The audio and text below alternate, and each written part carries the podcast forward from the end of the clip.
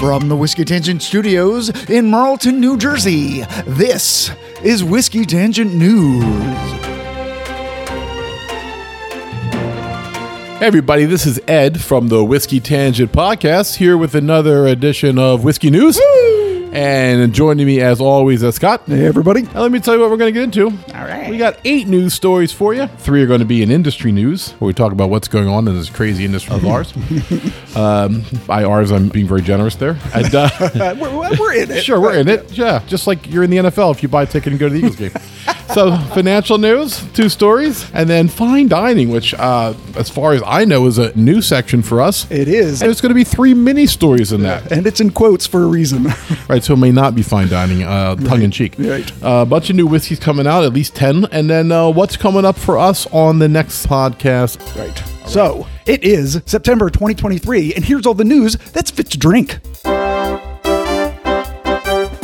In industry news from Whiskey Advocate, Sagamore Spirit bought by Italian beverage behemoth. Baltimore-based Sagamore Spirit has announced that it has agreed to be acquired by Illva Saronno, the Italian drinks company most famous for its Disaronno Amaretto liqueur brand. The agreement was struck with Sagamore founder Kevin Plank, also the founder of Under Armour, the sportswear company. Said Plank, growing Sagamore Spirit has been an incredibly rewarding experience with a team that has obsessed every detail across this holistically Maryland grain-to-glass whiskey business. I want to thank Illva Saronno for their understanding the specialness of our unique product and look forward to the outstanding horsepower that they can add into its next chapter. Although monetary details of the deal have yet to be released, perhaps most surprising is that in an effort to show how serious they are in showcasing Sagamore in their spirits lineup, Illva Saronno will be moving its global headquarters to Baltimore. I mean, that was the most surprising point of the story that I read. That's amazing to me. But even if they did start in 2008, we know they weren't really up and running until 4 years later. So you're talking about 10 or 11 years. Yeah, that's how crazy it is now. I mean, it's unheard of. Normally, you'd have to have a company 25 years or something, then you could sell out. I mean, I know in the tech world, you'd see this. You know, people would get the newest app or something, and some companies would acquire you. And that's pretty common. That's a 3-4 year thing, you know, but not normally for a spirit company. No, but I think that's the trend now, though. I mean, right, because that's what we're seeing. Blue Run, and then Lux Row bought up Penelope, right? And then somebody bought Wilderness Trail. And, right, that was the one, Wilderness Trail, because they had only been around for about, a 10-year period. Yeah. I know. We should have started one 10 years ago. Right, as I said, we've had our podcast going 4 years, so in 2 years, I'm expecting a bid from Joe Rogan. All right, so the second story that we have in industry news from the Whiskey Raiders, Kentucky Owl hires a new master blender. It's me, everybody. I'd like to thank you for your attention, and my time on the podcast has been great. I'm looking forward to my time at Kentucky Owl. Besides blending my personality with Scott, I've never really blended any liquor together, but hey, you know what? They like my enthusiasm in the interview. The fast-growing craft distillery Kentucky Owl has tapped Maureen Robinson, not Ed, as the brand's new master blender, as the former master blender, John Rhea, enters retirement. Robinson, the first female master blender to be hired by the brand, comes with 45 years of industry experience, primarily for Scotch brands like Johnnie Walker, The Singleton, and Buchanans, for which she was one of Diageo's first female master blenders. Take that, Greg Snyder. Said Robinson. For no reason, random. Right. Said Robinson, I'm really looking forward to my new career venture in the bourbon industry, and as the first female master blender at Kentucky Owl, I look forward to being a role model for aspiring women who have a passion for whiskey making. Additionally, because she has previously used only second fill bourbon barrels, Robinson expressed excitement to now having an opportunity to work with first fill bourbon barrels and to understanding how flavor is influenced by new American oak to create new whiskeys. Interesting. Yeah. Kentucky Owl is one of those brands that I marvel at because everything they put out seems to be, worth $160 or $140 or $125. And for a long time, they were just those bottles I'd see behind the register. And I didn't know a lot about the company. Since, the last couple of years, Scott and I have had a bit of Kentucky Owl, and some of it's really, really good. Some of it I still scratch my head why it's $300. Yeah. The Dixon Deadman, that's a guy who started it. Now he does 2XO. I think, really got lucky with his first one, and it just exploded, and it was limited, so then it, the secondary took over, and then everyone after that was highly sought after only because of the first one. Not to say that the words were bad or anything, but they really weren't as good as the first one, and that's what happens in now. Right. Didn't they come out with a Wiseman, which is their affordable option? Yeah. Like $42, yeah, $45? I haven't had that, though. Yeah, they have a rye and a bourbon, very basic, kind of like what Stellum first did from barrel, but then, of course, they can't help themselves, and now Stellum's all $100 for everything that comes out. Yeah, now, so maybe they're hiring hiring her, hoping to, you know, infuse some like new ideas. That's better than like an Old Elk. Kentucky Owl sounds like a premium brand to me. Not like Old Elk. Not like Old Elk. Old Elk is a good company, but I don't understand their name. It's like, yeah. Normally when you put old in front of something, it's a crappy whiskey. Old Crow, mm-hmm. Right? Old Ed.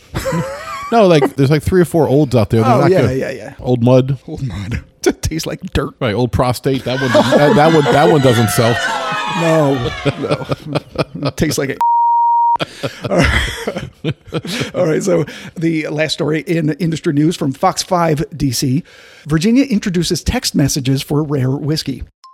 Virginia's Alcoholic Beverage Control Authority is launching a new text messaging system for communicating to customers when and where limited availability products will be dropped. This is in response to last month's controversial new electronic lottery system in which sorting anomalies allowed single entrants to win multiple bottles, prompting a public outcry from those who missed out. So starting immediately, customers can sign up for the notifications by texting the word DROPS, DROPS, to 80424 and simply attesting that they are at least 21 years old, said Virginia ABC spokesperson Pat Kane. This time, we're sure that the system is going to run really well. So they had a horrible time apparently rolling out this new electronic lottery system, and everyone got upset. So now they're instituting a text messaging system so people can know when rare whiskey is near them. So it's like everyone's going to have that friend at the liquor store that knows when the bottle's coming in. Hey, right. Psst. Richmond. There's a case of Weller Foolproof heading your way on Tuesday. Yeah. Wouldn't it be cool, though, if everybody did that? Like liquor stores in our area would do that. I know some do like email, you know, notifications and stuff like that, but I haven't heard of text messaging. Yeah. I'd like Taylor from Benash to let me know when some good stuff in, but to my credit, I haven't asked her to look for anything. So right. Jeff told the story on the last Vault episode that was out 2 weeks ago about he had to bribe the box boy and he got back to him. So this is a little bit more legal, I guess. Yeah. Like one time I was in a store and I was looking for Larceny Barrel Proof, and the guy's like, well, I got a bottle in the back for me to take home. Do you want me to give you that? I was like, no, man. No, I mean, you work here. You should get some type of a benefit for that. No, put that's up true. With dumbass questions from people like me all day, you know? Got Blanton's? Got any Pappy right there? Right. So I was like, no, it was nice of him to offer, though. It's that was nice. All right, so financial news. This is a story that I think should have greater attention. Okay. So this is from Fortune magazine. Whiskey towns fume over distillery tax dodging. For decades, the whiskey makers of Tennessee and Kentucky have been beloved in their communities, enhancing the rural character of their neighborhoods while providing good-paying jobs and the pride of a successful homegrown industry. But as American whiskey has grown in popularity around the world, it's beginning to fuel conflicts at home, and the love affair, it seems, might be over. You see, in Kentucky, where 95% of the world's bourbon is manufactured, county officials are fuming after the state's legislature voted to phase out a barrel tax that has been funding schools, roads, utilities, and even fire departments with up to $4 million per county annually. In addition, many of the new barrel houses being built are utilizing industrial revenue bonds that exempt them from property taxes for years or even decades. Initially, the counties had agreed to support these tax breaks because they expected to continue collecting the barrel tax, but now that it's being phased out, after 2043, distillers will pay no taxes at all on most of their warehouses. In response, counties are declaring moratoriums on new warehouse construction while they update zoning and permitting rules. Soon, new projects will be required to seek citizen input and zoning board approval. Also, as we reported previously, neighbors in both states have been suing distillers over the destructive black whiskey fungus, as well as the loss of prime farmland and complaints about liquor-themed tourist developments that are more Disneyland than distillery tour. And as famed whiskey writer, competition judge, and friend of the podcast, Fred Minnick, recently said about these developments, it's an interesting time for the industry because bourbon has never been this popular. Bourbon was always the good guy. Bourbon was loved by Kentucky, so it'll be fascinating to see if bourbon remains a hero. Well, right. And recently, you know, you've seen the controversy with Disney in Florida. Disney deserves some breaks for all that they bring, the tourism, but, you know, there has to be a limit. Kentucky is producing a lot more whiskey, and just to have the same flat barrel tax might not be fair because that takes a lot of money to get to that point. But by the same token, they shouldn't get a free ride. You know what I mean? Yeah, they're phasing it out for good. Yeah. You know, what's really happening is the whiskey industry, we've talked about how it's been 100 years since Prohibition. They're really doing well. They're getting their power back, if you will, and they're flexing it, right? They're lining the pockets of politicians, both legally because we have ridiculous donation rules and lobbying laws in this country. I remember we talked about during Prohibition how powerful the Brewers Association was of the beer makers, right? Yeah. And the same thing is going on now, right? As more and more extra money is laying around, they can hire more and more lobbies, more and more attorneys. Right. So it's become a big business like any other. But I like how the counties are sort of pushing back on the state legislature. Well, they have to. They have no choice. Schools and roads to build. I know. So I think it's working. So they said now that they are pushing back, the state legislatures are now willing to listen, and the distillers themselves, because if you are not allowing the distillers to build any new rickhouses because of your new zoning laws and getting citizens to actually vote on whether they should build it or not, well, yeah, now they have to listen to the citizenry. Right. Yeah. Also, by the way, you might not know, Scott and I have a cover band called Black Whiskey Fungus is playing this weekend. It's a caucus Friday night, and also in East Orange at a little place called Mike's Ale House on Saturday. We're doing two shows, 2 and 9. Are we doing the Starlight Ballroom in Sayreville? Right, so we're doing the Starlight Ballroom in Sayreville, not actually inside, but we're doing the parking lot outside. They won't actually hire us, because why would you? Because we're not even a real band. Yeah. Well, we want to be. Right. Yeah. Oh, Black Fungus. Yeah, yeah. Oh, Black Fungus. Yeah, yeah. Got it on the car? Yeah, yeah. Got it on the house? Yeah, yeah. Oh, Black Fungus. Got on my children? Blab, blab. Oh, no. You can't get on your children. Oh, now. Right. Now you've gone into a whole other thing. Yes. We can't talk about that. And we're not even talk about what it is. We can't talk about that. Jesus, God. What? I'm saying you can't do that. Oh, I know. Go ahead. Well, we didn't.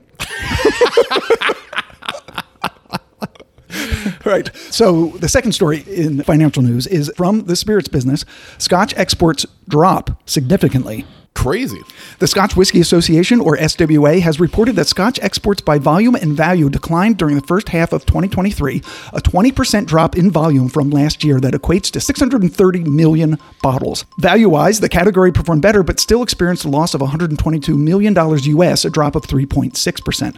Subsequently, the SWA has attributed the shift to the global trend of premiumization and said consumers are trading up to premium blended Scotch and single malts, said SWA Chief Executive Mark Kent. Premiumization in the spirits category didn't start during COVID-19, but the pandemic certainly accelerated the trend, and it remains the case that consumers are trading up, enjoying premium spirits, and consuming fewer units of alcohol. So Cuddy Sark and the old grouse are taking it in the chin, yes.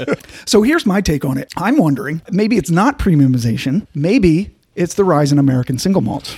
Not 630 million bottles. No, not the full 20%. Right. But a drop of 20%, I don't think it's just premiumization. We have rules for American single malts now. We have a lot of companies making them, with a lot of people buying them, and you don't have to pay any import tax or anything. They're cheaper. Right. But you can only buy so many bottles a year. Yes, that's also true. If you drink both. If you're only a Scotch guy, then yeah, maybe that's premiumization. I know it's hard to say. Premiumization. Now that's immunization, like a shot. Say premium. Premiumization. Yes. I'll do you doing that, and then I'll splice it together. Premiumization. So anyway, maybe back in the day, you buy 3 or 4 bourbons and you buy 8 Scotches. But now, the Willet Rye, and there's got Old Ezra's got a rye, and now Knob Creek's got a rye. And wow, look at these American single malts, because they got barley. Right. They kind of taste like Scotch. They're a little bit cheaper. Maybe I'll try those. So that's the end of financial news. The next thing we have is fine dining, in quotes. All right, so these are like 3 little mini stories. The first one is those crazy vampires at Sazerac have announced that they're partnering with B&G Foods to launch 3 new non-alcoholic seasoning blends under the Weber brand that's behind a wide range of grilling seasoning blends, rubs, marinades, sprays, and sauces. The new lineup includes... I know the ones we're talking about. I've seen the Weber rubs. I've seen them, yeah. So they have Fireball seasoning, which features the sweet heat. Is that from Sazerac? Yeah. Wait, Sazerac owns Fireball? Yeah. How did I forget that? God, that must fund everything else they do. I know, right? The sweet heat of Fireball's cinnamon flavor, Buffalo Trace seasoning, inspired by the sweet fruit flavor and caramel notes of the famous bourbon, and Southern Comfort seasoning, which showcases a balanced blend of stone fruit flavors, warm spice, and garlic. I mean, I could see Southern Comfort on the right meat. Like a chicken, I think, would go great with that. Yeah, it would be really sweet. Yeah. The way a pineapple teriyaki would go on like a chicken, or even some fish maybe. Oh, yeah, some fish. I think the Buffalo Trace one would go well with meat, like pork. Grilled meat. And, pork would be good. But what the fuck did the Fireball seasoning go with? Cinnamon on meat? No. I mean, God. No. Right. So the second one we have is nationwide restaurant chain. Nationwide is on your side. No, that's the insurance company. Oh, sorry. Buffalo Wild Wings is bringing bourbon to their wing-demanding patrons in the form of a new Bullet Bourbon barbecue sauce made with actual bullet bourbon, which lends its sweet, smoky tang directly to chicken wing sandwiches and wraps. But hurry and order now because the new sauce is available only for a limited time. What amazes me is you got Bullet, which is a monster company. Do they have their own bourbon now? I believe so. If you make your own bourbon, you always have some bourbon that you make that isn't up to snuff. Because it seems dumb to source your bourbon and then just give it to a barbecue sauce. It's like, yeah. I'm wondering if that's where this comes from. That makes sense? I mean, yeah. I don't know. I've never owned a barbecue company, but I'm just... No, that makes sense. Like, if you have product that you can't really use for its intended purpose, you find another purpose for it. Right. My brother used to work for a farm that grew recreational marijuana. Right. And the really pretty buds would be packaged to be sold as flowers. Sure. And the ugly ones would be used to make the waxes and the oils and the edibles and the stuff like that, because it just wasn't visually appealing. So I have to think that bourbon has to have similar byproducts. I'm sure anyone in the industry is like, of course, Ed. Yeah. The good side of capitalism. Right, right. That's why you have a company and what you try to maximize and sell everything you have. Right. That's right. All right. So the third one, and this is absolutely ridiculous. The cinnamon-flavored whiskey liqueur, again, Fireball, recently introduced a new product aimed at spicing up, get it? Yeah. The champagne industry. It comes in a magnum-sized bottle, and it's called Fireball Dragnum, get it? Yeah. And it's packaged to look like a regular bottle of champagne, complete with cork topper, classic wire cage, and crinkled foil wrap. But it's actually not sparkling wine at all. Inside is the same old Fireball that you can get anywhere. So why are they doing this? Well, said spokesman Danny Sewich, if given the choice, we're hoping Fireball fans will reach for a magnum of Fireball over a magnum of the same old to ignite the holiday festivities. Because an epic celebration deserves something spicier than usual. 1.75 liter bottles of Fireball Dragnum began rolling out to stores late last month at a suggested retail price of $24.99. I mean, that's pretty cheap, I'll say that. It is cheap, but it's so dumb. Well, I have to tell you, is it dumb? Because they're already selling the most. So I kind of give them credit for not resting on their laurels. But I think people will expect it to be different or expect it to be bubbly because it doesn't matter. Listen, labels don't really mean anything. People go on what they think it is. It looks like champagne. This must be some type of sparkling Fireball. Fireball cinnamon champagne. Right. And go, yeah, let's get this. This is interesting and new. And then they pour it out and it's the same old shit. I would imagine, though, if they did put bubbles in, like spraying high-power Fireball into people's eyes would be deadly. I hear this. I guarantee they tried something like this and blinded a couple of lab workers. Like... Because, you know, we've all had champagne in our eyes at one point or another, and it kind of burns a little bit. Yeah. But Fireball with the cinnamon in your eyes? Oh, my God. That's true. So Fireball, the nemesis of classic bourbon drinkers. But in the summer, you know, you give me an airplane bottle out of the freezer, it's delightful. It's refreshing. It's not whiskey. I drink a lot more liqueurs than Scott. I drink Cointreau. I drink Grand Marnier. I drink Frangelica. I'll drink Amaretto. It makes sense for you. You like really sweeter stuff. And yeah. Me, I just put Sriracha on a plate and just lick it. Right. Well, yeah. Well, that's because, you know, I worship the Greek god of sugar, diabetes. Diabetes, the Greek god of sugar. Okay. All right. That's it for news. So we have new whiskeys that are out this month. We have 10 of them. 2XO, which we just mentioned earlier, the Dixon Deadman, formerly of Kentucky Owl, they're putting out two new expressions. 2XO means 2 times oak, signifying that everything they do is double oaked. So the first one is the American Oak Bourbon. It's billed as an everyday bourbon, 92 proof. The age and mash bill are not disclosed, although it says a moderate amount of rye. Butterscotch, roasted cashews, nougat, and caramel brittle. MSRP is $50, which is pretty good. Most of their stuff is expensive, as is this next one, the Tribute Blend Bourbon, a small batch release in honor of his parents and the path they paved for him. It's a 104 proof, at least 6 years aged. It's 2 mash bills, a 35% rye plus 18% rye bourbons. Toffee, caramel, apricot, and red hot cinnamon candy. The MSRP for that is $100. I see these in every liquor store I go to. Like they're everywhere in New Jersey. I don't know about other states. Yeah, and they're about 100. Yeah, but I've never had one. I thought we had a Doug's that time. Oh, maybe we did. Not the vault, just tasting with him later. Right. Yeah. But I don't remember which one that was. Yeah, me either. No.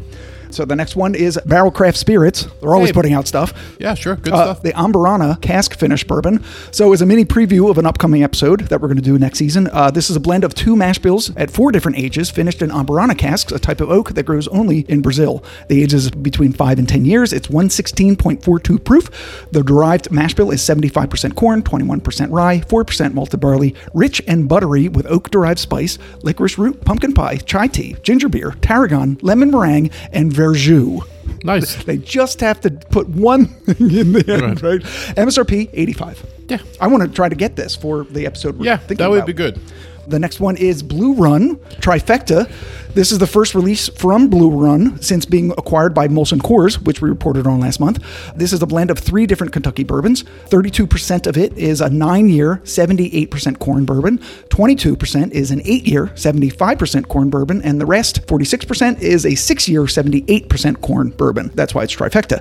It's a 117.1 proof, cinnamon, candy apple, baked bread, caramel, peppermint, and white chocolate with a balanced wood charred linger. MSRP $180. Okay.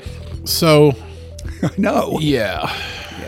They're sourcing. Exactly. They're not making their own stuff, but I get that they blend. But, you know, we just talked about Barrel blending things, and it's $85, and they're selling theirs for $180. Like, what makes theirs better? Right. And I will say that this had to be the works before they were acquired. Oh, sure, of course. This was definitely not something that the new people put out. No. The next one we have, Elijah Craig Barrel Proof. The new one is out, the C923. Yeah, people are going crazy. Elijah Craig is catching fire. Yeah. Some people like their regular as an everyday drinker for sure, but holy hell, like, Scott and I drank store barrel pick. It was 10 years old cask strength, and it was one of the best whiskeys I ever drank in my life. Yeah. And it was like $75. Yeah. This is the last ECBP release of the year. It's 133 proof, 13 years, 7 months aged. Yeah. 78% corn, 10% rye, 12% malted barley. The classic Elijah Craig mash bill.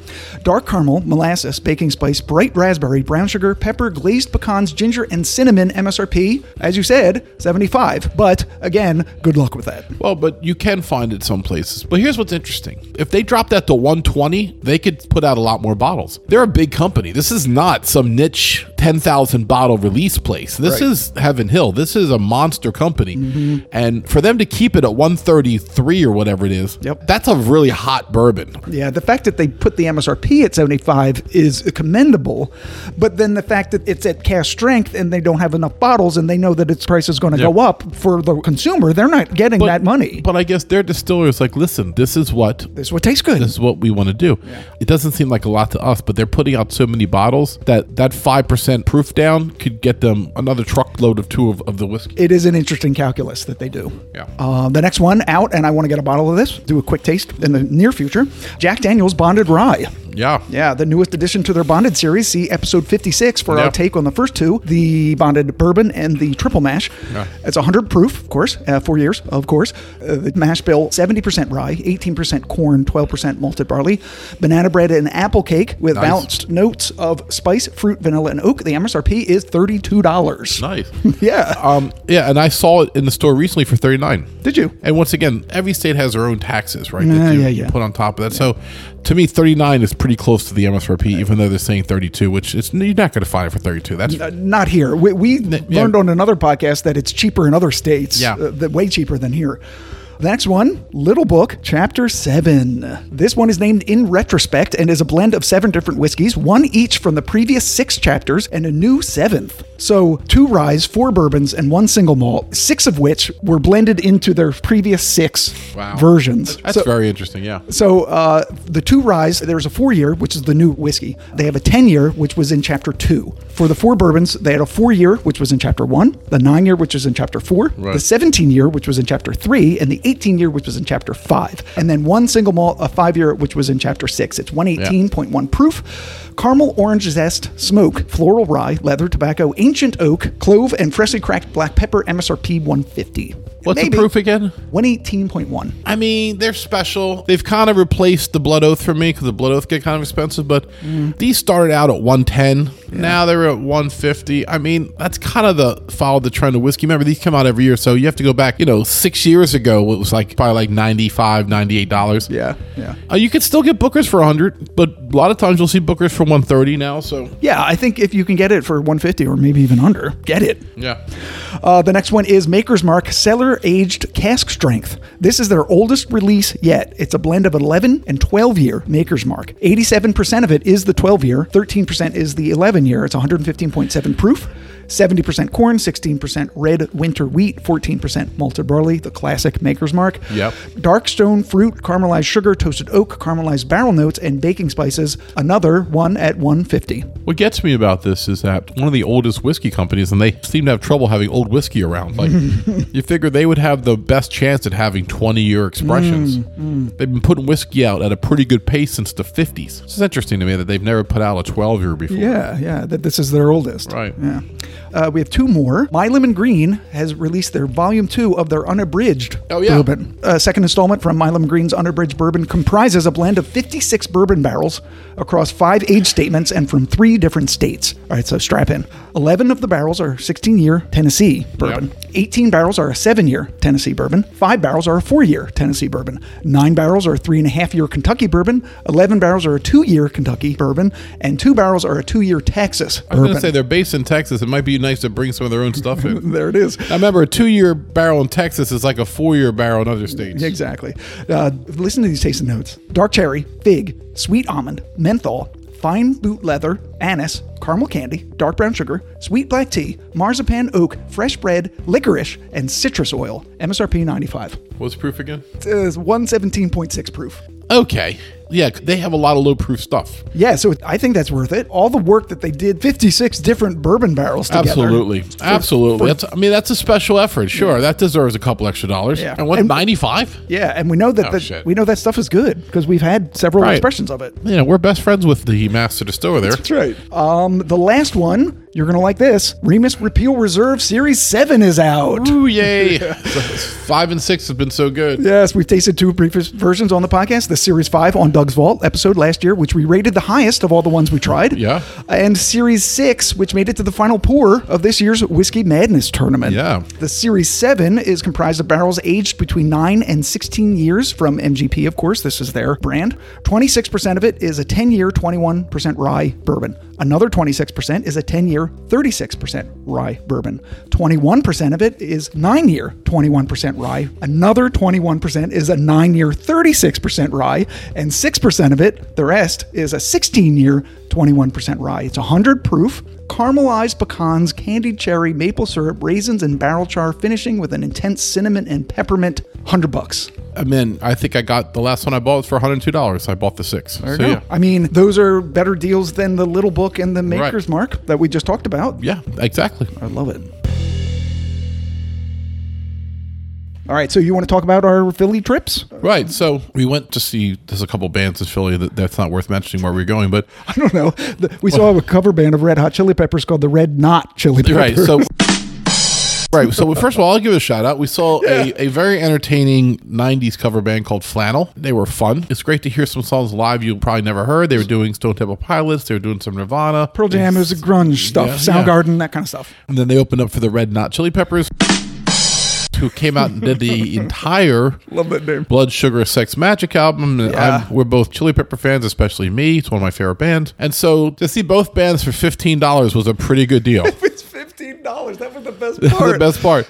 And we went to our favorite venue in that area is a place called Bourbon and Branch. They have a really good whiskey menu, of course. Yeah, curated, yeah. They had a restaurant pick, Four Roses single barrel, and I think it was probably 112 or something. Mm-hmm. It was an absolutely delicious Four Roses expression. It was a nice way to start. Yeah. Do you remember anything? We actually went twice. We went once before the show, and then we went again before going to the New Liberty Distillery. Right. So we actually went there on 2 different occasions in the last month. 2 different servers. Yeah, shout out to Lauren, who it was her last day working when we saw her. Lauren's moved to California, I believe. Yeah. Hopefully she'll listen to this. Yes. She said she would listen. Of course, if she's starting from the beginning, it'll be months before she hears this.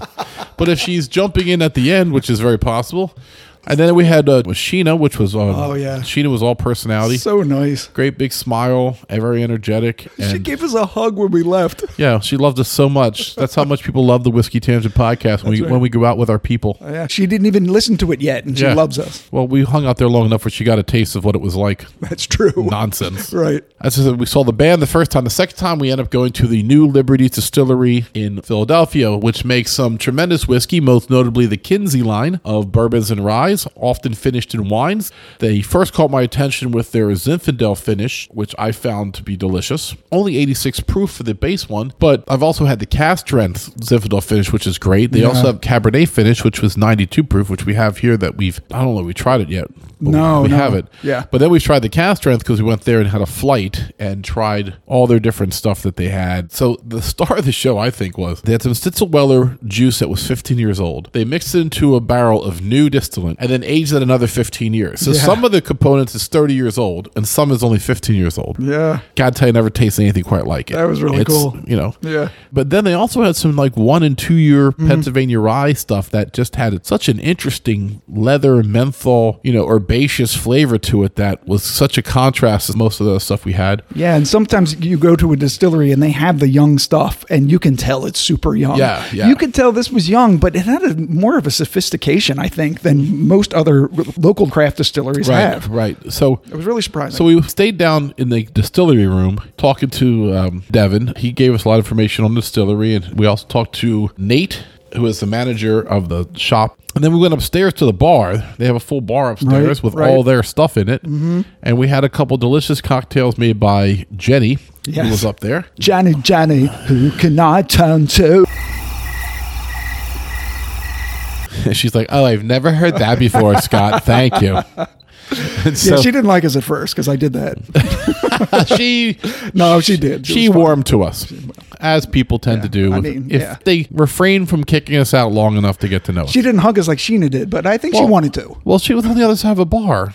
That would have been awkward. So the one cocktail that I had that I could find on their menu, I don't know if the cocktail that you had was on the menu. It was. The Royale Old Fashioned. So this was their Kinsey 15-year American cask strength, which is what one you just talked about, which they put in a cocktail. Right.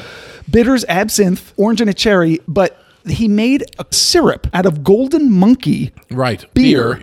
That was an incredible cocktail. Yeah, and then I had their version of the Sazerac. Right. With the absinthe that they make. Yeah. So the New Liberty Distillery is amazing. They're not big. It's a small operation. No. And if you live in the area, absolutely go. Just go. It's a great time. They're great people. We were there on a research journey, and we got drunk like always and didn't know what we were doing.